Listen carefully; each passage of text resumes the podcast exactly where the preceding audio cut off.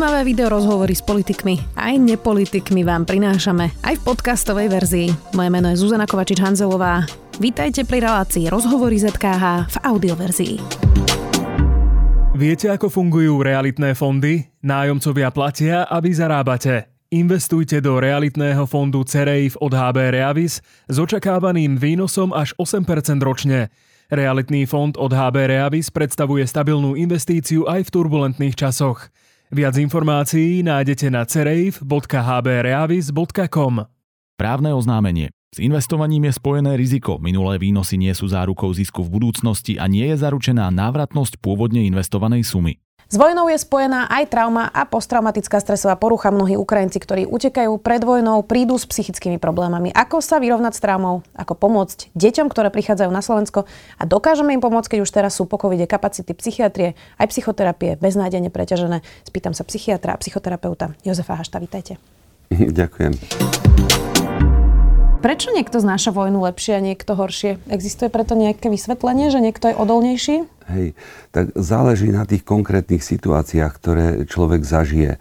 Keď zažije vo vojne situáciu, že je bezprostredne ohrozený jeho život, alebo zahynie niekto, alebo vážne je zranený niekto vedľa neho, alebo niekto z rodinných príslušníkov, alebo sa len dozvie, že nejakí blízki jeho ľudia, e, že boli zabití, tak to je tak náročné e, to spracovať, že e, u časti ľudí dojde k poruche, ktorá Obvykle teda má charakter tzv. tej posttraumatickej stresovej poruchy, ale môžu byť aj iné typy e, poruch, ako depresívna úzkostná porucha, fobická porucha alebo s telesnými príznakmi e, porucha. E, keď sa jedná o takéto vojnové situácie, tak ten odhad je, alebo skúsenosti, že 50 až 90% má symptómy posttraumatickej stresovej poruchy čo je, čo je veľmi vysoké číslo. Len aby ste mali predstavu, keď niekto zažije len v mierových časoch e, dopravnú nehodu, tak je to len 10%, mm-hmm. že mhm. majú tie symptómy. Čiže toto je, toto je vážnejší problém a ten častý výskyt je taký podobný ako pri znásilnení. Tiež e, tých, e, tam býva až 90% symptomatiky. A No a ono e, u mnohých to odoznie aj spontánne. Po niekoľkých málo týždňoch to e, u väčšej časti e, ľudí odo, odoznie. Sami vlastne Sam, áno, mm-hmm. postupne to spracujú a tá horúca pamäťová stopa, ktorá vlastne reprodukuje, uložila si ten zážitok, tá akoby vychladla a už to vie brať ako história, ktorú má za sebou a už môže o tom rozprávať a rozmýšľať bez toho, že by toho to stralo zase do e, takého nepríjemného, hrozného rozpoloženia. Ale, ale proste u časti ľudí to pretrváva a ak to pretrváva 3 mesiace a viac, tak tam je už dosť veľké riziko, že to bude dlhodobo pretrvávať. A že potrebuje to že viac, viac ako 6 rokov. Mm-hmm. Hej, čiže aj 10 ročia mm-hmm. to mhm. môže. A u, u týchto teda ešte pred, e, pred, tými šiest, pred tými tromi mesiacmi, keď je to, e, sa vyskytuje tá symptomatika, tak je na mieste už, aby sa im dostalo cielenej pomoci ktorá, eh, ak mám o tom niečo povedať... To, ešte tej... sa dostane potom k tomu ďalej. Um, vyzerá tá trauma u každého inak? Prejavuje sa to u každého inak? Lebo myslím, že to je podstatné, ako keď povedať, lebo ľudia si tak predstavujú, že vždy ten človek eh, vyzerá rovnako, je zrútený a, a, a proste, ale tak nevyzerá každý, kto má, kto má traumu. Hej. Takže sú rôzne spôsoby, ako človek prežíva traumu? Hej, je to rôzne. Dokonca existujú prípady, že prežije tú traumu a nemá žiadnu poruchu a e, až e, po viac ako šiestých mesiacoch e, sa objaví symptomatika posttraumatickej stresovej poruchy. To nejak viac... tesnie, a potom to nejako príde? Nejako, áno, nejako to zostane tak uložené, že je to tam, ale ešte to nestrháva vlastne tie nervové regulácie, že by to tvorilo symptómy. No a keď to potom sú prípady, že zažili niečo hrozné a potom pozerajú správy a tam vlastne je zobrazené niečo podobné, čo zažil a zrazu vlastne prepukne uh, symptomatika naplno. Mm-hmm. Máme aj deti, ktoré prichádzajú bez rodičov. To predpokladám, že je úplne samostatná kategória. To je vlastne stres, ktorý ja si neviem predstaviť, že dieťa dokáže asi nejako mm. spracovať. Toto bude... Na tieto deti by sme sa napríklad mali sústrediť, že naozaj mm. potrebujú okamžite nejakú psychologickú pomoc? Je otázka, že či to dieťa naozaj bolo samé, alebo malo nejakú oporu poskytujúcu dôveryhodnú osobu, aj keď to neboli rodičia, e, že mohli sa cítiť, že sú nejako chránení nejakým dospelým. Ale keď to dieťa je vo veľkej neistote a nemá sa o koho oprieť, tak to môže mať veľmi e, ne, ťažké e, dôsledky pre to dieťa a ak má symptómy potom posttraumatické stresové poruchy, tak je na mieste sa tomu venovať a pomôcť mu to spracovávať. Sú tie e, príznaky, napríklad posttraumatické stresové poruchy, alebo presne aj e, tých úzkostí a tak ano. u detí iné ako u dospelých? Lebo tie deti ešte presne nevedia rozpoznať Hej. možno nejaký typ svojich emócií. Tak... Nie, býva, to, býva to veľmi podobné. To je určitá schéma, určitý taký vzorec e, symptomový, ktorý je taký dosť univerzálny aj u detí, aj u, u dospelých. Aj to, čo traumatizuje, tak je v podstate identické e, pre dospelých a identické pre deti. Takže je to, ale to, čo ste ešte v predchádzajúcej otázke sa pýtali, že či je to ako uh, rôzne u rôznych, tak áno, uh, hej, u niekoho to nevznikne, vznikne odložená, u niekoho vôbec to nenaruší.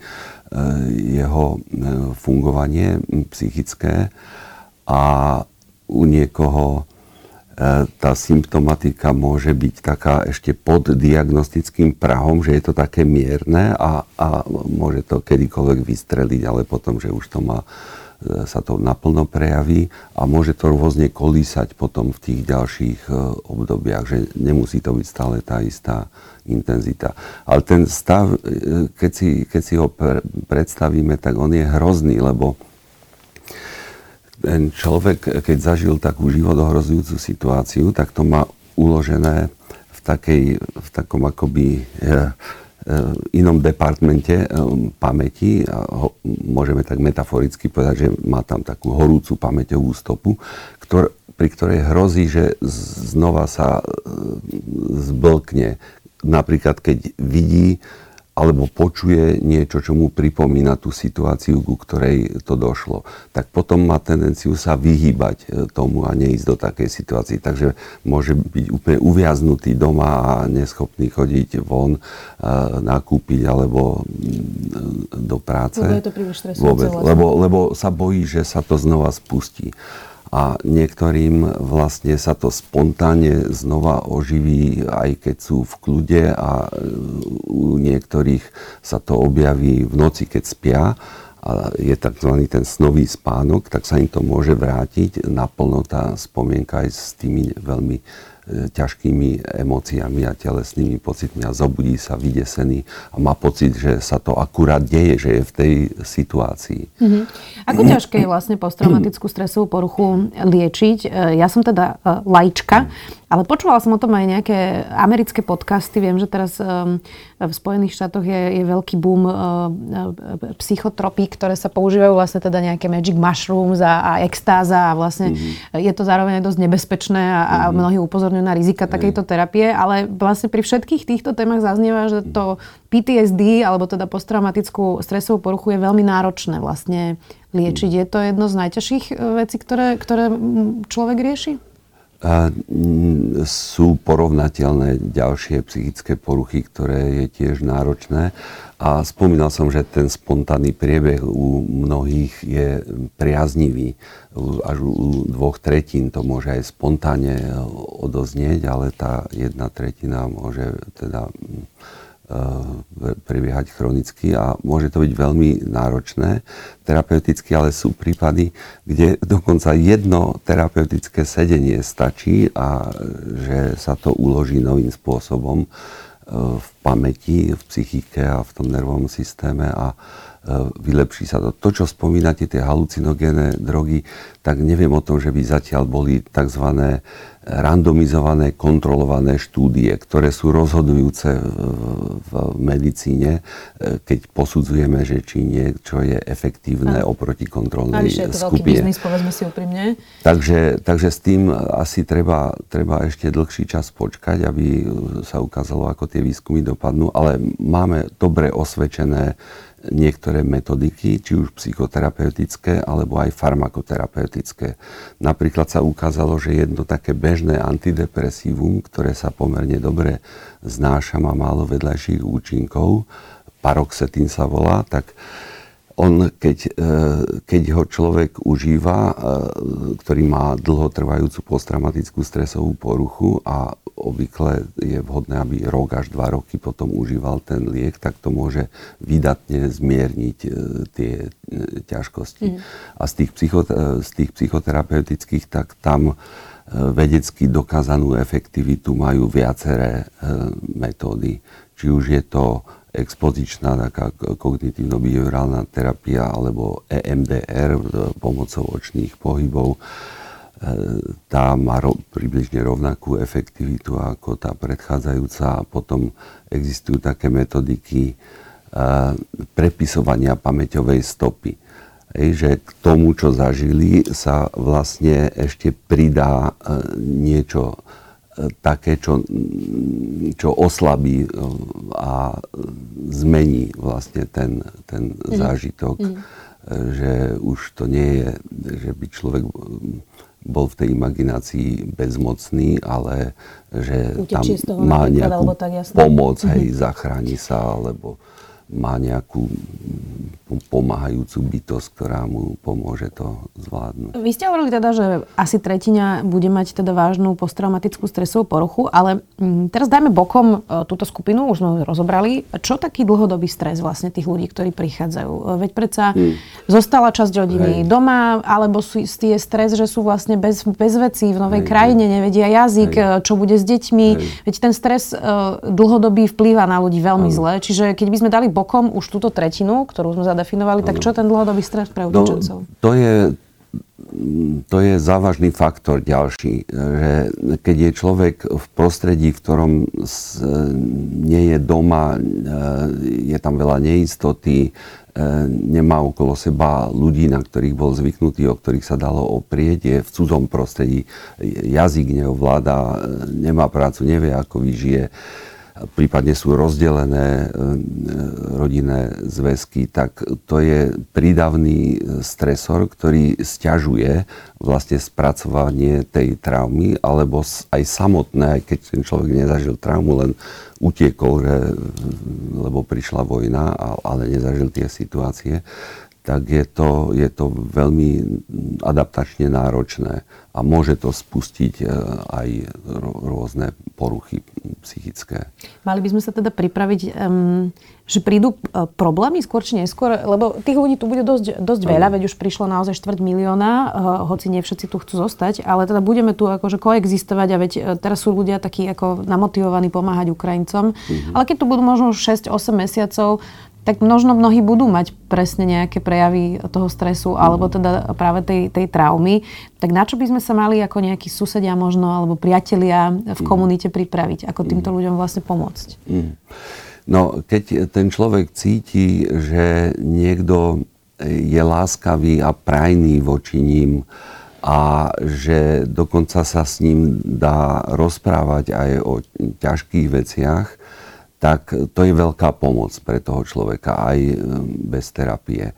A ukazuje sa, keď sa skúmajú priebehy e, týchto traumov podmienených poruch, tak sa ukazuje, že vlastne to sociálne okolie je dosť rozhodujúci faktor, pretože či sa niekto zotaví z toho, alebo či e, to prejde do takého dlhotrvajúceho problému. Mm. Čiže to je, to je veľmi dôležité. A toto, čo hovoríte, že ľudia sú ochotní pomáhať, tak to je super. To keď vidia, že niekto, niekomu záleží na tom, aby sa mali dobre, tak to je ohromná aj psychologická pomoc, pričom to ne, nemusí mať človek nejakú psychologickú, e, psychologické vzdelanie, proste stačí jednoducho, že zapne taký normálny e, opatrovateľsko starostlivý modus správania, ktorý máme v sebe vlastne evolučne e, všetci.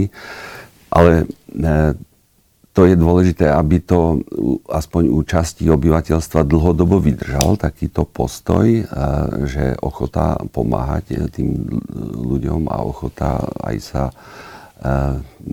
vidieť ich problémy a byť prajný voči ním a možno aj sa budeme musieť uskromniť, aby sme to zvládli, čiže aj niečo obetovať treba zo svojho pohodlia.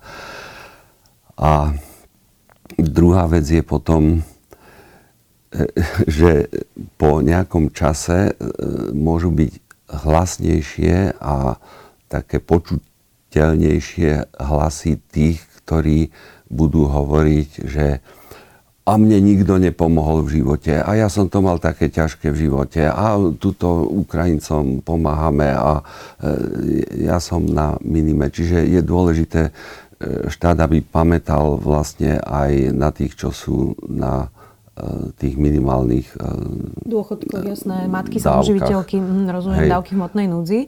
Um, čo je teda ešte uh, so stresom ľudí, teraz myslím na Slovensku Slovákov, po covide mnohí, keď teraz prišla táto vojna, mali dosť extrémne stavy, aspoň teda v mojom okolí. Uh, chystali sa na útek, vybavovali si vo veľkom ľudia pasy, uh, zrazu ako keby stratili hoci teraz, ilúziu... Keď áno, teraz keď vypukla vojna, hoci teda stratili uh-huh. jasne, iba ilúziu, ale ilúziu o nejakom bezpečí vlastne v uh-huh. Európe.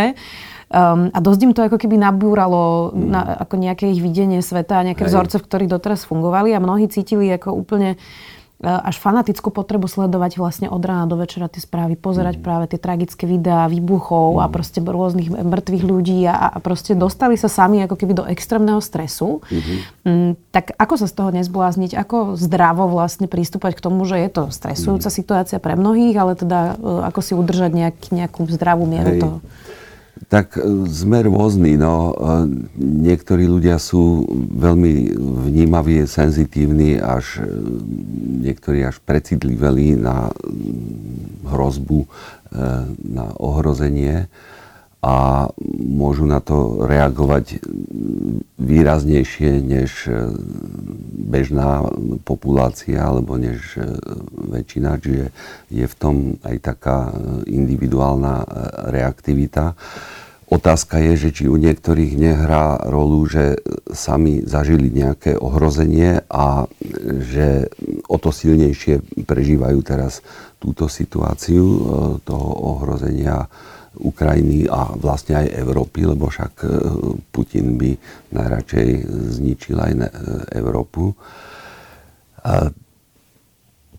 No ako... Asi nie je dobrý plán, sa... ale sledovať naozaj od rána do večera správy, nie? Uh, No ja napríklad dosledujem tie správy, ale nemienim utiesť do Slovenska, takže záleží na tom, ako to, či to človek chce informácie a čo, čo, sa, mm-hmm. čo sa deje. A keď ho to stresuje, no tak by si mal dať pauzu, keď, keď nemôže kvôli tomu spať potom a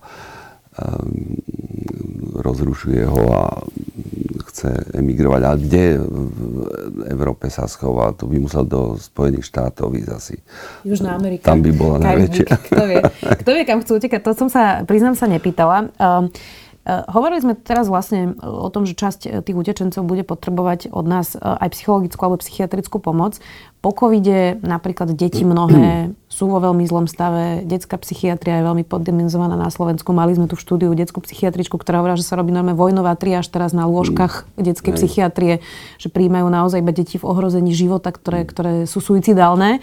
Um, tak ako vlastne dokážeme pomôcť tým utečencom, keď vlastne tá, ten stav vôbec starostlivosti o duševné mm. zdravie na Slovensku a teraz od závislosti na alkohole až po mm. proste uh, uh, možno aj, aj jednoduchšie trochu veci, ale náročné, uh, tak, tak ako vlastne dokážeme tým utečencom pomôcť, keď vlastne nevieme pomôcť mnohým Slovákom, ktorí už tu sú, a mnohým deťom? To je, to je vážny problém. To je katastrofálne zanedbané zdrav, tá, táto oblasť zdravotníctva. Ono, dá sa to aj všeobecne povedať, asi celé zdravotníctvo bolo dlhodobo e, zanedbávané a, ale psychiatria teda má mimoriadne deficity. Nedostatok detských psychiatrov, nedostatok detských psychiatrických lôžok, e, nedostatok e, psychiatrov pre dospelých, a málo denných psychiatrických stacionárov, už nehovoriac o chránených dielňach pre psychiatrických pacientov alebo chránené, o chránenom bývaní alebo nočných stacionároch.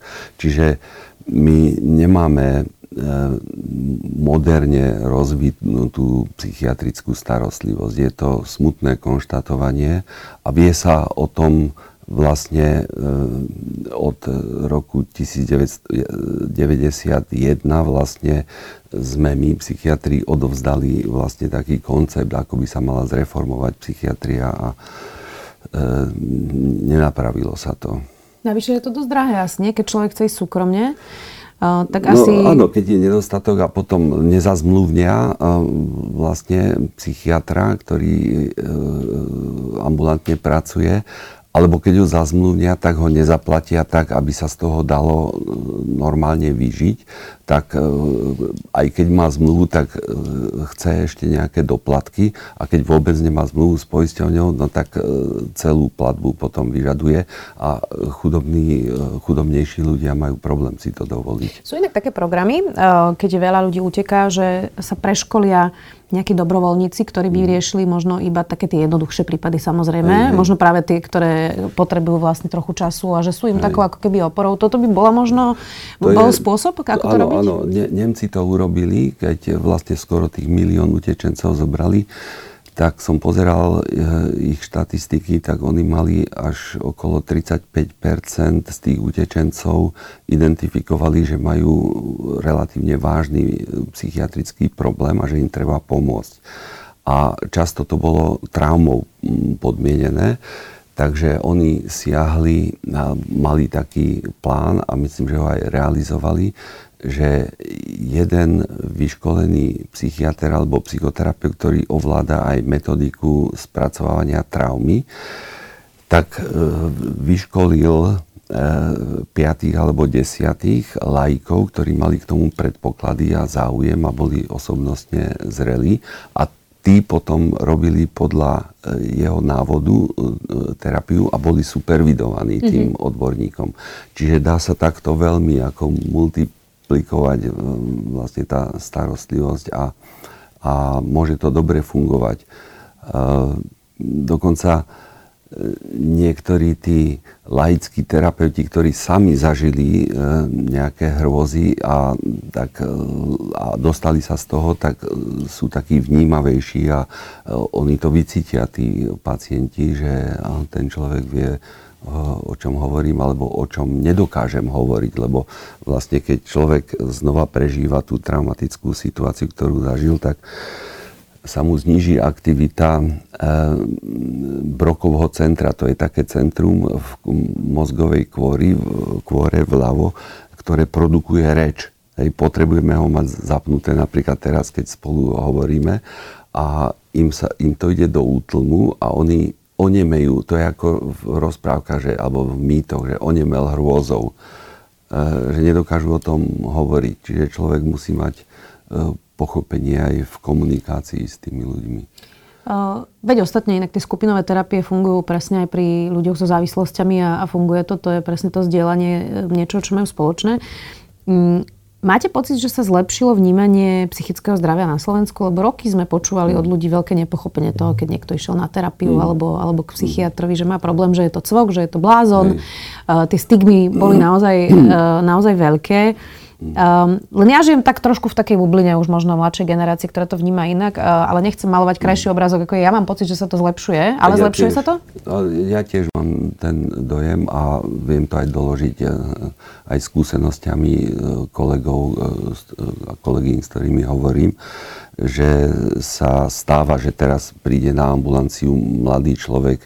Viete čo, neviem, či som tu správne, ale chcel by som sa poradiť, mám také a také ťažkosti, ako spadá to do vašej kompetencie, že sa nehambia za to a vedia, že s niektorými problémami sa dá pohnúť, keď sa o tom zdôveria a aj keď idú na, do ambulancie, kde je to vyznačené, že je to psychiatr alebo, alebo psychoterapeut. Tak už len aby to ten štát to. ešte dobehol, nie? Štát by to mal dobehnúť, mal, mal by výrazne zapracovať. Ono totiž ekonomicky je to veľmi výhodné, keď je psychiatria a psychoterapia dobre rozvinutá v krajine, lebo na to sú všelijaké ekonomické analýzy, že štát alebo obyvateľstvo profituje na tom. Sú produktívnejší ľudia, sú produktívnejší, nie sú na pracujú a aj pôsobia vo svojom okolí, keď sú uzdravení, tak um, veľmi s takým porozumením e, k druhým ľuďom, e, s pochopením pristupujú k problému, ktorý, ktoré majú druhí ľudia, vedia poradiť. Hej, nemálo pacientov sa dostáva vlastne k psychiatrovi tak, že e, vieš čo, to, čo hovoríš, vieš, ja som mal niečo podobné a vyhľadal som psychiatra alebo psychoterapeuta a celkom mi s tým pomohli. A, a kde to bolo? Už, a to sú veľmi, e, veľmi dobre fungujúci e, ľudia potom v terapii, lebo majú takú ako edukáciu už, už predtým. Mm. Tak asi platí, že terapia nemôže uškodiť nikomu, nie? Dobrá terapia tá len pomáha. sú, sú aj zlé terapie, samozrejme. To je v celej medicíne, že môže dojsť k nejakým prehmatom aj pri liečbe liekmi alebo operáciami, ale aj pri psychoterapii. Ale dobrá terapia pomáha. Dobrá tak. terapia pomáha. Tak e, dúfajme, že budeme mať čo najviac na Slovensku. U dvoch tretín e, sú tie výsledky veľmi dobré. Dúfam, že ich budeme mať e, čo najviac. Ďakujem veľmi pekne, že ste si našli čas. Psychiatr, psychoterapeut Jozef Hašta. Ďakujem. Rado sa stále.